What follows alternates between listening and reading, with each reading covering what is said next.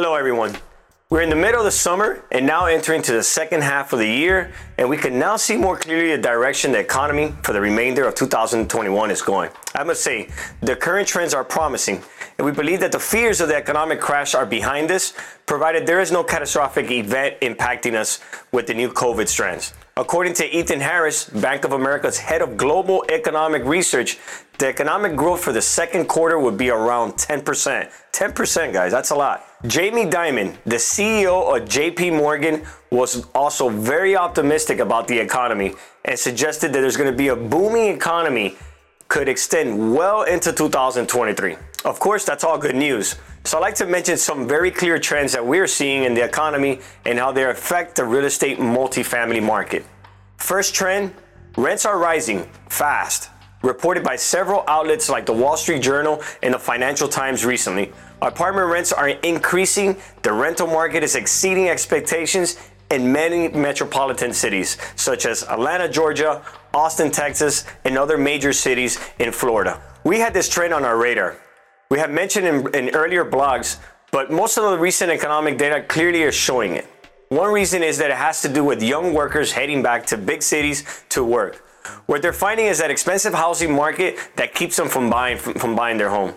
Another important reason for this trend is, of course, the expensive housing market that we have seen in the past few months. Fueled by low inventory, low interest rates, the price boom hasn't been like this in decades. Now, this takes me to the second trend that we're seeing low interest rates. Low interest rates are nothing new.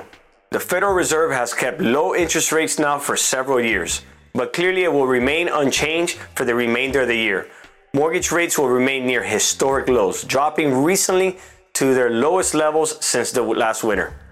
The benchmark of 30 year fixed rates mortgage hovered at 3% near the end of July, and the 15 year fixed rates were around 2.3%. Industry experts predict few major fluctuations in the, in the mortgage interest rates. Between today and the end of the year, Fannie Mae foresees that the 30 year fixed rate mortgage averages 3% by late 2021, close to Freddie Mac's prediction of 3.1%. So the Mortgage Bankers Association foresees a 3.4% average rate across the year. Low interest rates fuel the overall economy. Multifamily is no different. Cheap debt allows investors to put more money into their new projects, which leads to more trends and more transactions happening.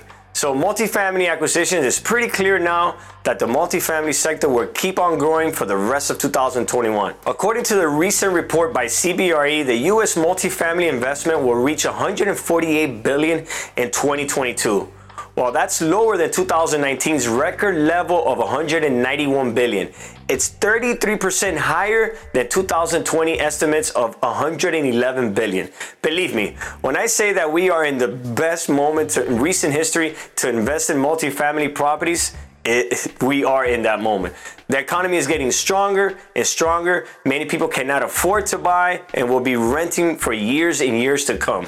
Interest rates are near historical lows, and there are many distressed properties all over the country that are selling at a discount. Yes, for those that think that there's no deals out there, trust me, there is. If you want to learn more about multifamily syndication or be able to jump on the next deal with me, please read my blogs, watch my videos on YouTube and on my social media platforms, or better yet, just reach me at abio at abioballesteros.com. See you on the next one.